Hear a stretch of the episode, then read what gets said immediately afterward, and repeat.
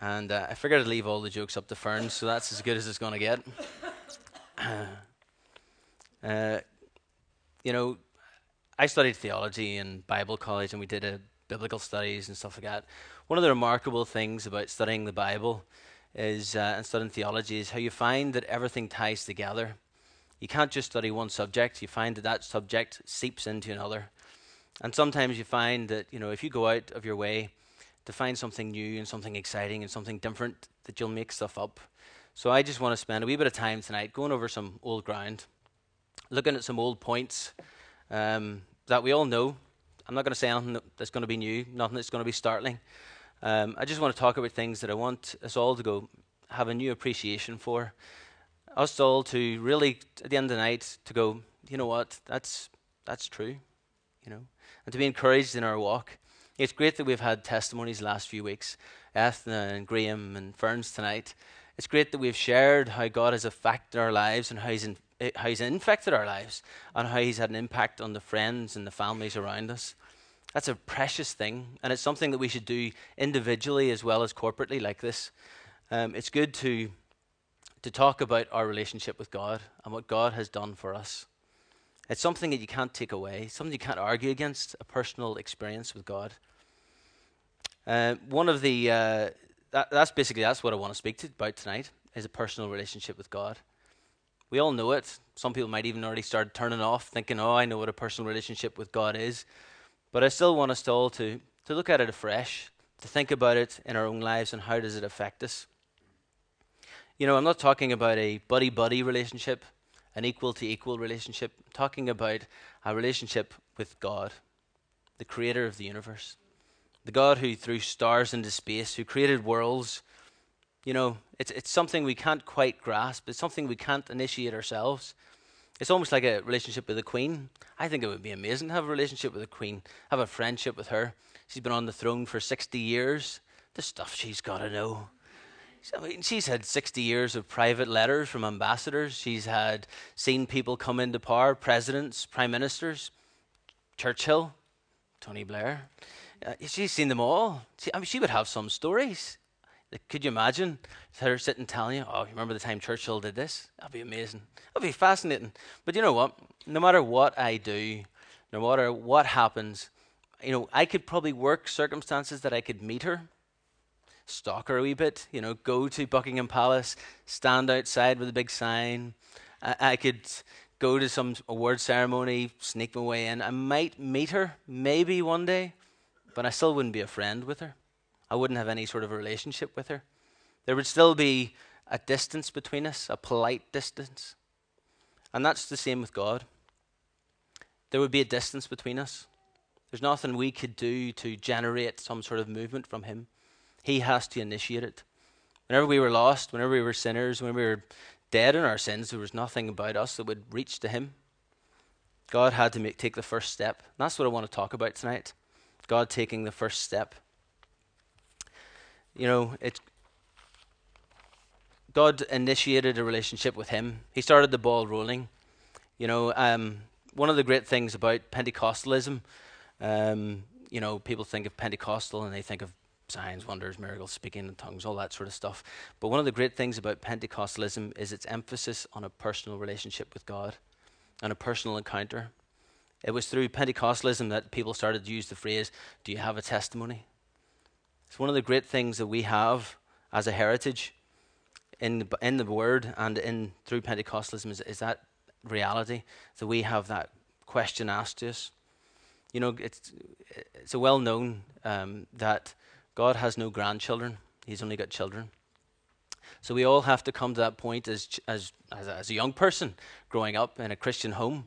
I had to come to that point where I was not living on my parents' faith, where I was not going on the, the experience in just the church, or I was not going on what was happening in the youth. I had to come to that point where I realized that I needed to meet God myself.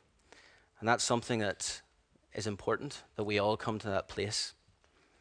This, so, this is the reality I want to discuss tonight uh, that the one true li- and living God wants to have a relationship with us. That's amazing, really. When you think about it, God wants to have a relationship with us. He doesn't want us to, to, to go through some head nodding, some no motions, some just be here, just go away. He wants to be involved in our lives. I tell you, that'll get you through things in your life if you know that God is there for you. Um, over and over in the Old Testament, there's recordings, uh, there's events, there's people's experiences um, that talk about um, God having a relationship with his people. And um, thanks to Ferns, I've cut half that out. Um, so, so I'm going to skip right past the Garden of Eden. Very easy one that would be. You've got Adam, you've got God in the garden. That would be an easy one. You've got Adam, or Adam. You've got Abraham. You know, he was friends with Abraham. He's very close. You've got his, his promises to Isaac and Jacob and all that type of thing. Brilliant. That would be wonderful. But like I said, cutting it right out. So let's turn in the Bible to 2 Samuel, if you've got it with you. 2 Samuel chapter 7. 2 Samuel, that's in the Old Testament. We're going on a bit of a journey, so we're going to end up in the New. So don't, don't worry if you've only got a New Testament with you. So 2 Samuel chapter 7 and verse 4 to 7, we're going to read. And it came to pass that night that the word of the Lord came to, unto Nathan, saying, Go and tell my servant David, Thus saith the Lord, Shalt thou build me an house for me to dwell in? Whereas I dwelt not in any house since the time that I brought up the children of Israel out of Egypt, even to this day, but have walked in a tent and in a tabernacle. And in all the places wherein I have walked with, with all the children of Israel, spake I a word with any of the tribes of Israel, whom I commanded to feed my people, saying, Why build ye not me an house of cedar? Now, uh, jumping right into the middle of a story here, David has uh, uh, come to that point in his uh, career and his throne where he's decided he's going to build a house for God. He's looking at his palace, looking at Jerusalem, and he's uh, decided to build a house. Was, I was actually worried this morning that uh, Pastor was. I was going to keep turning, keep turning. I was worried that we were going to steal my sermon there. Um, but um, David has decided, in uh, in good faith, uh, out of a an honest desire to honor God, out of a a love for God and a love for all that God has given him, um, he has decided that he wants to build a house for God. And here God really is answering him. See, God never actually wanted a temple, He wanted a tabernacle. He wanted to dwell with the people, He wanted to be identified with people. He didn't want to be removed in one location. He wanted to be able to travel with us, to walk with us. You know, there's that, that wee part there where it said that he walked in a tent and in a tabernacle. There, it almost it almost echoes um, that moment in in uh, in Genesis where Ad, Adam and God walked in the cool of the day. They can hear that desire in God's heart is to spend time with his people, is to be identified with his people. Over and over again, he's just got that, you know, but I want to be with the people. I don't want to be removed. You know, it's sad when you think about all the uh, religions in the earth, you know, and, and even, you know, to a degree, well, I could say Catholicism, you know, where it has removed God and put him away behind a priest, behind something. You know, as, as, as again as David was saying a couple weeks ago about the, te- the curtain in the temple being rent, you know, that moment where God actually says, No, I want to be close to people. I don't want to be removed. I don't want to be complicated to the point where no one can approach me. I want to be approached. That's the God that we're coming to. This is an amazing fact. The God of Israel, the God of Abraham, Isaac, and Jacob, wants to have a personal relationship with us, wants to be involved in our lives. You know? But Israel comprised normal people, Jewish people, but still normal people. They mumbled, they grumbled, they got distracted. They were they looked back to the past, you know, going back to you know whenever, whenever they're traveling with their tabernacle in the wilderness. I think I think I, we can't know really for sure, but I could imagine God loved that moment. He's traveling with his people. When foreign tribes and countries looked at him, they seen, look, there's a people traveling with their God, walking. Oh, look, they've set up their tent. Look, right at the heart of their campment, there's God. There's something about that, right at the heart. That was his desire. You know, it says in Psalm 103, verse 7, it said that God revealed his ways unto Moses and his acts unto the children of Israel. You know, meek, uh, Moses is known as the meekest man who ever lived. He's also called a friend of God. And I think really Moses knew God. Moses knew God's desires. He knew his plans. He knew God's promises for the people. He knew God's character. He knew his attributes. He knew everything that he could do. He knew God. He had a relationship with him. Do you remember back in, uh, in the Old Testament there where it spoke about uh, the tent of meeting? And that Moses would go out from the camp and he would go to the tent of meeting. And this was, tent was designed just to meet with God. And he would have those meetings with him. There's something about that personal, one on one, face to face meeting with God. But the children of Israel, on the other hand, they had about as much of God as they wanted. He wanted a relationship with them. He wanted to be their God. He wanted to be their provider. But they were never happy.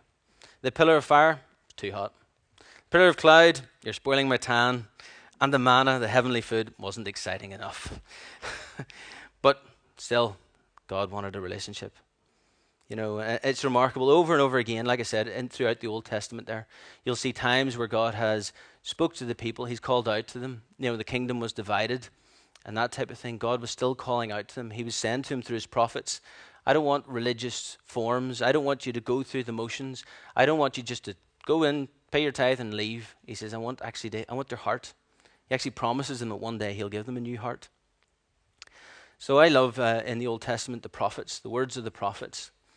The uh, prophets, the priest went to God on behalf of the people, took their cares and their worries and their stresses and their problems to God. But the prophet was the man that God had selected, that God had shaped, that God had molded, that God had trained. He was the man that God used to t- take his word to the people and take his desires. So if we could turn in the Bible to Jeremiah, the weeping prophet. Now, what's the favorite verse that everyone loves in Jeremiah? Anyone know it?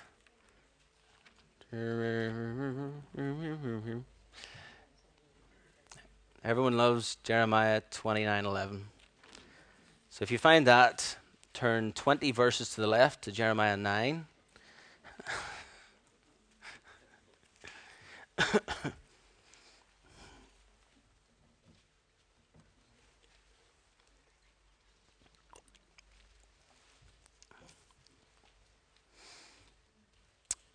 Jeremiah 9, verse 23 and 24.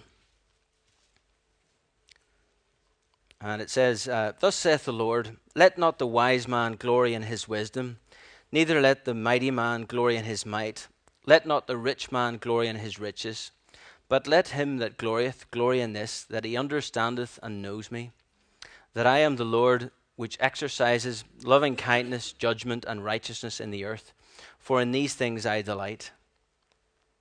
You know, it's almost it echoes back to Fern's said there. He's not boasting. You know, boast not in riches, boast not in worldly wisdom, boast, boast not in strength. God knows that these, thing end, these things end. They run out, come to an end.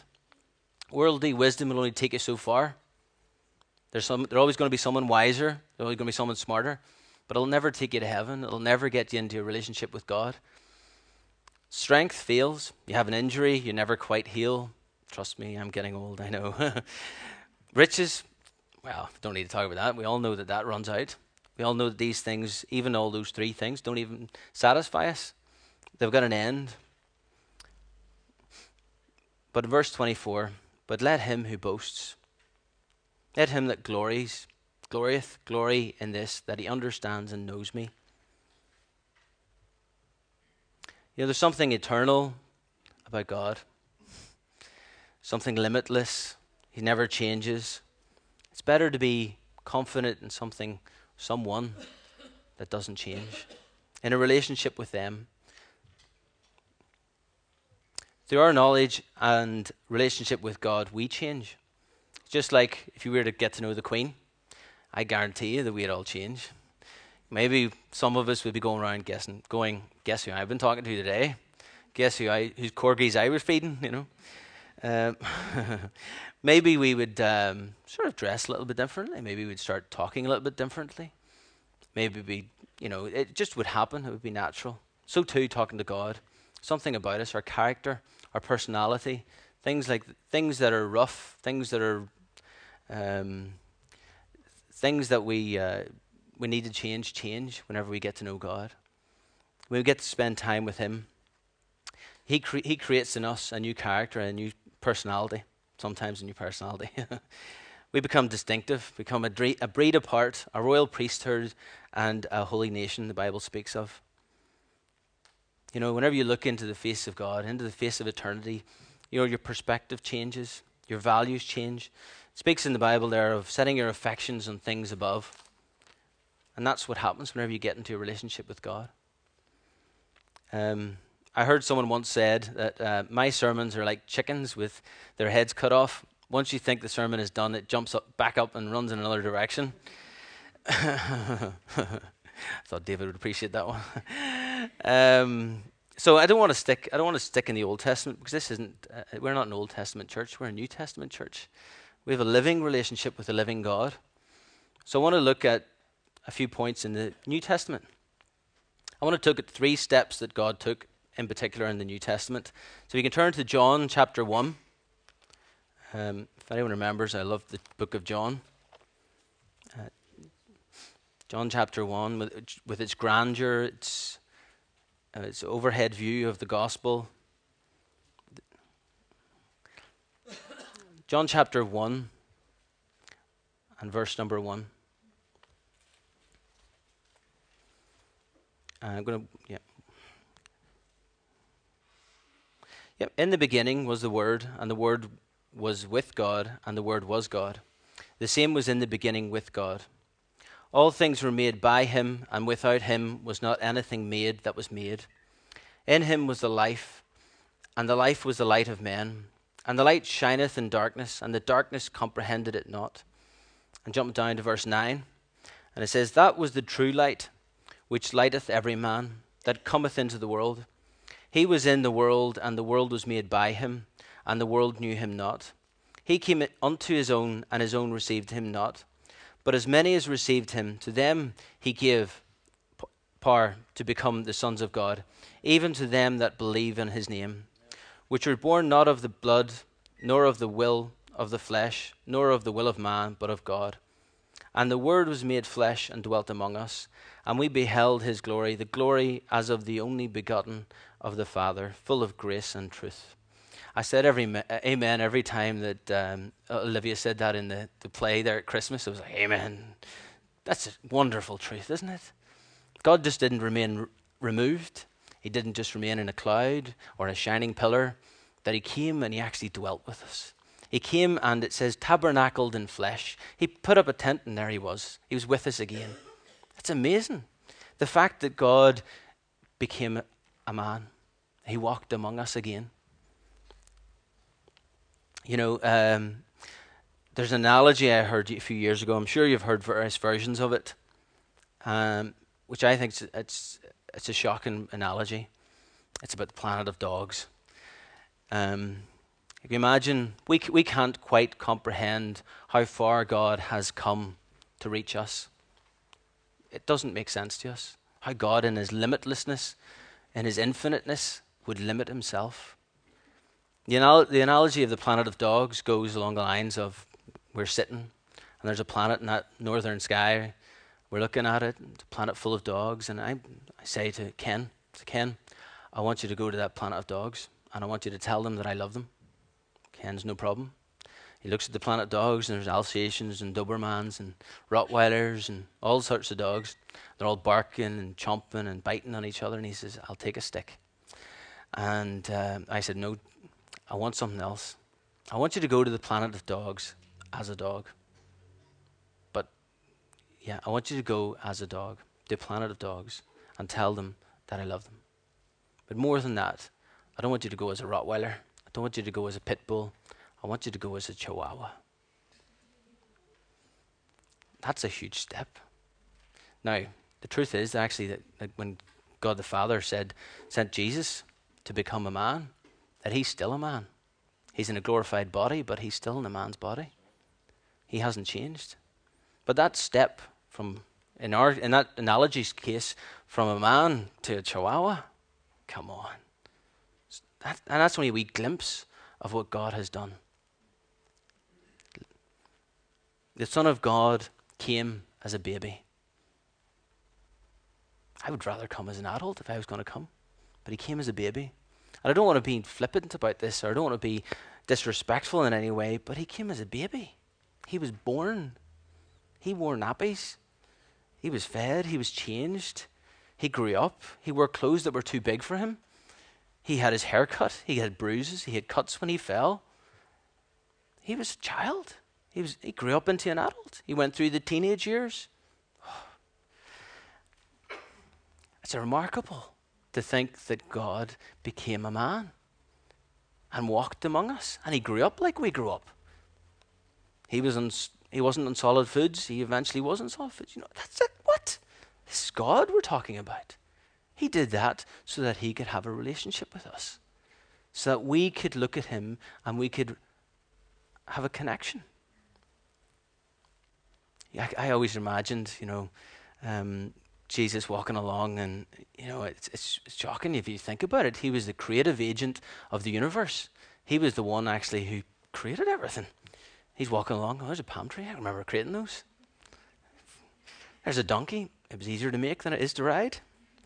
You know, he he got tired, so he slept. He got hungry, so he ate. He was a man. That was his first step he took. That's a wonderful step to take, and that was all he took. But he went beyond that. Stephen King, is it J.K. Rowling? Whatever. Tolkien, Clancy, all those sort of fictional fantasy writers can't think of anything more amazing than the fact that God became man. That God became man. There's nothing more surprising.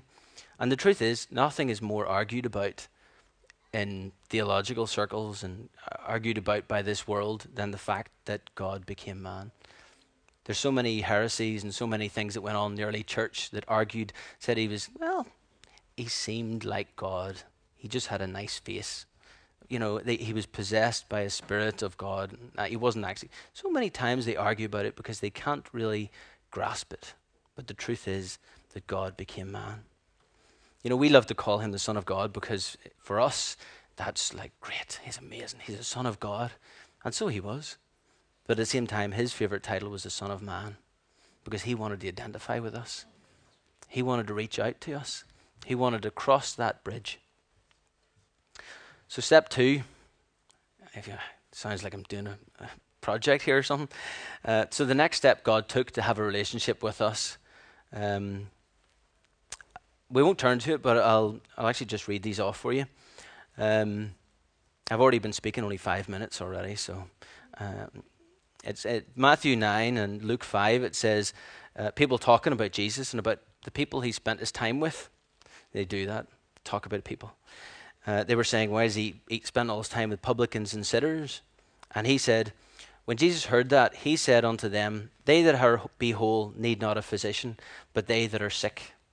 In Matthew 11, uh, 19 and Luke 7, 34, it says, The Son of Man is come eating and drinking, and ye say, Behold, a gluttonous man and a drunkard, a friend of publicans and sinners.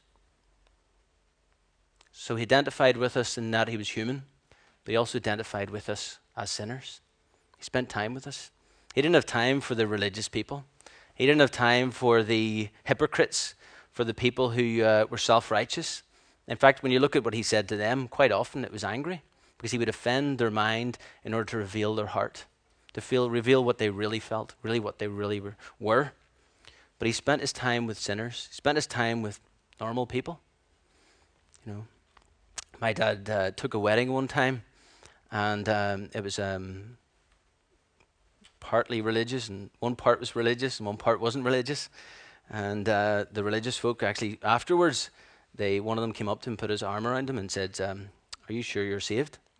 Are you sure you're a Christian for marrying this couple? Because uh, one was one was saved and one wasn't." And my dad was like, "Well, at least they're getting saved."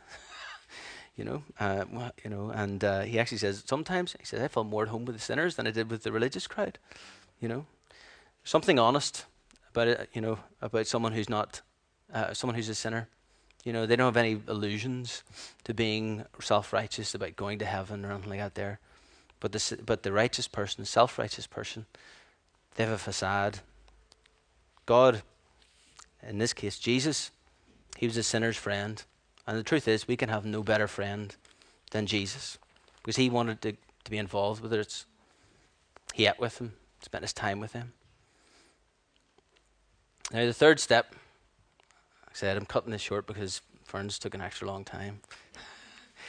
the third step was um, let's turn in our Bibles to Matthew chapter 3.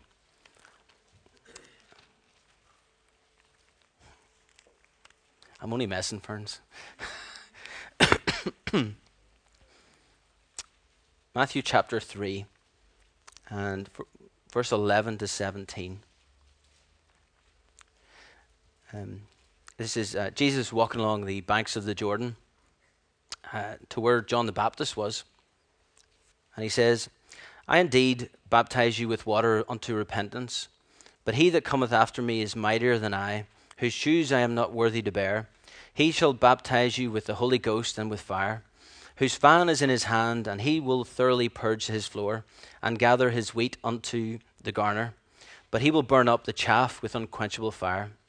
And verse 13 it says, Then cometh Jesus from Galilee to Jordan unto John to be baptized of him. But John forbade him, saying, uh, I have need to be baptized of thee, and comest thou to me? And Jesus answering said, Suffer it to be so now for thus it becometh us to fulfill all righteousness. Then he suffered him. And Jesus, when he was baptized, went up straightway out of the water. And lo, the heavens were opened unto him, and he saw the Spirit of God descending like a dove, and lighting upon him. And lo, a voice from heaven, saying, This is my beloved Son, in whom I am well pleased.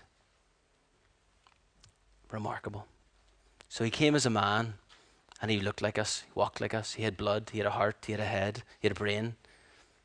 He spent all his time with publicans and sinners, and here we have him getting baptized. Why did he need to be baptized? He hadn't committed a sin. It said there in the first verse, it said the bapt- uh, John's baptism is called the baptism of repentance. Jesus didn't have nothing to repent of. He hadn't sinned. Jesus, who knew no sin, but he wanted to have a relationship with you and me. That was why he did it. Because he wanted to identify with repentant sinners. So, whenever we repent of our sins, when we turn from our sins and repent, at that moment we have our strongest connection with God. At that moment, when Jesus came up out of the water, the heavens parted. At that moment, when he came out of the water, the dove came down and alighted upon him. And at that very moment, the Father spoke, and the Father said, This is my beloved Son in whom I am well pleased. At that moment, when he identified with repentant sinners, God said, I am well pleased. Now, that's the kind of God I can have a relationship with. He doesn't expect huge things from me. He doesn't have a high standard that I can't attain to. Well, he does, but he actually meets the standard himself. He satisfies the law's demands. Demands. He does it all so that we can have a relationship with him.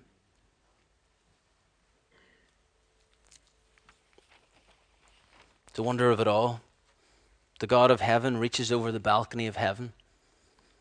He reaches down to the miry clay and he extends his hand to a sinner like you and me. It's the hand of forgiveness, the hand of reconciliation, it's the hand of adoption, and it's the offer of a relationship. The ramifications of that one act. Of course, it goes on from there to Calvary, where he seals the deal, where he pays the price, where he makes it available for all men. But the truth is, the ramifications of his identification with us will echo through eternity. You know, his desire for a relationship with us is not incidental to the plan of creation. It's not a, oh, by the way, I think I might have a relationship with them. They seem like a nice lot.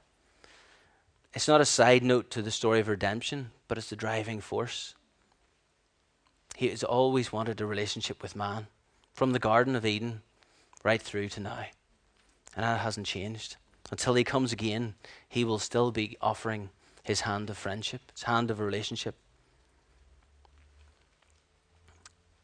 The testimonies we've had over the last few weeks, and I'm sure we'll have more, there's bound to be loads of people out there chomping at the bit to tell about how God has impacted their lives, how changed their lives and changed their families and whatever. The uh, that the, the impact of God's relationship with God seen throughout the Bible as, uh from this point on. Um, I'm going to read actually from uh, the Amplified, so it will confuse you. Um, Paul, the great thinker and theologian, was by far one of the, the people who definitely wrote a lot of stuff, definitely went through a lot of stuff because of his relationship with God. Um, Philippians chapter 3, I'm going to read. And I'm using a Starbucks stirrer to mark my place. um, Philippians 3, and I'm going to read verse 8, 8 to you. Like I said, it's from the 8 and 9. I'm going to read it from the Amplified, because even though it's good in the King James, and um, the Amplified just seems to capture a wee bit more of, uh, or it amplifies a wee bit more of what I'm trying to say here.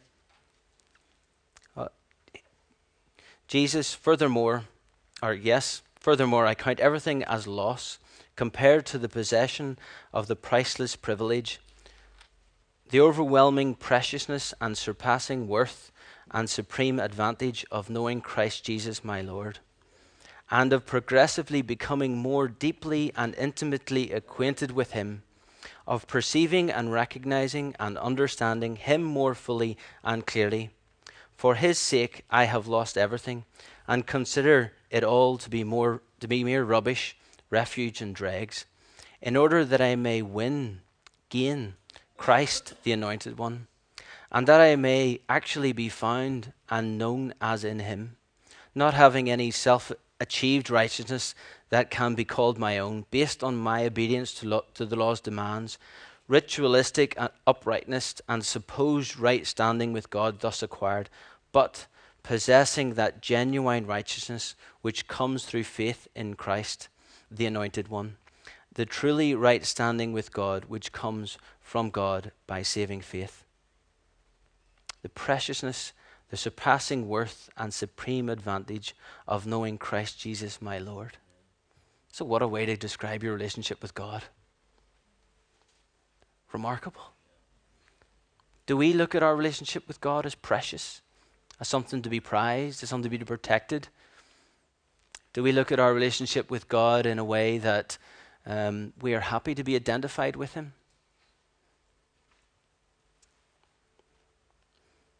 Paul, the apostle here, had gone through so much, traveled all over the world, we all know, the known world at that time. And he wants, to be, he wants nothing more than become um, more deeply and intimately acquainted with him. That's a paraphrase, but you know what I mean? That was his desire. It's a remarkable truth that the God of heaven wants a relationship with us. And he came in form just as us so that we could spend time with him. You know, the majors that we face in our life become minors when we spend time with God. Those things that seem like a mountain to me, probably are a mountain to me, but when I spend time with God, spend time in His Word, spend time praying with Him, telling Him my heart, reading His Word and getting His heart, Spend time with other believers talking about Him. Spend time praising and worshiping Him, worshiping Him with CDs and in church. Times like that, that's a relationship. We are talking to Him and He's talking to you. He pours in the oil in the wine sometimes when we need it the most. You know. It's important that we truly know Him and His ways. When we spend time with Him, that's what happens. So we join the ranks of people like Moses. Okay, maybe we're not going to be up at the top rank with Moses, but at least we can say we know God. We get to know his promises. We get to know his character, his enduring attributes, his limitless, limitless power, his endless options for meeting your needs. All of those things happen when you spend time with him. Your faith builds, your hope arises. You know, we used to sing a song years ago. I'm sure, I'm sure a lot of people on this side of the congregation will know it. Turn your eyes upon Jesus.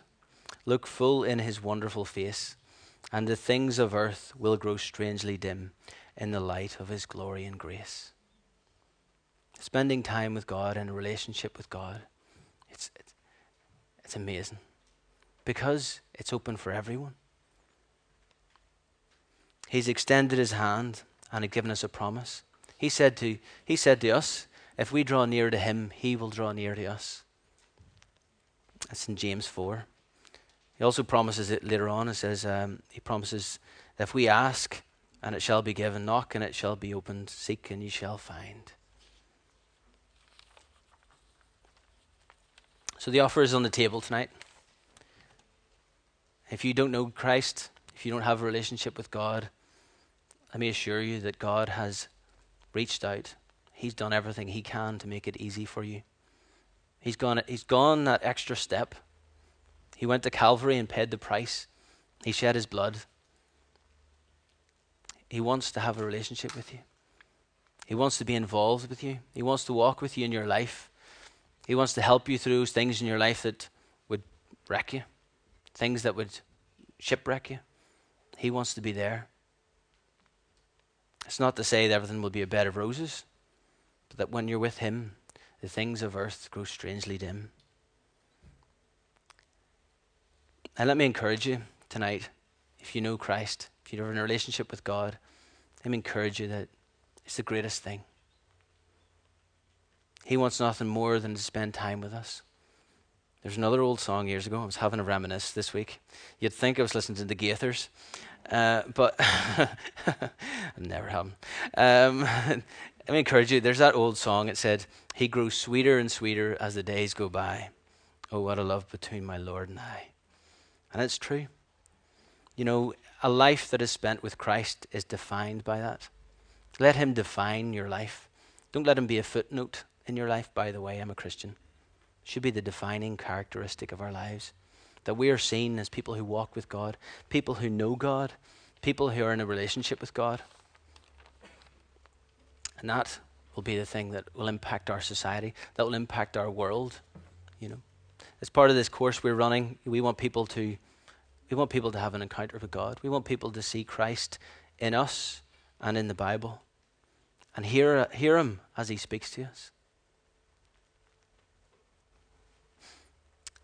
Let's just pray.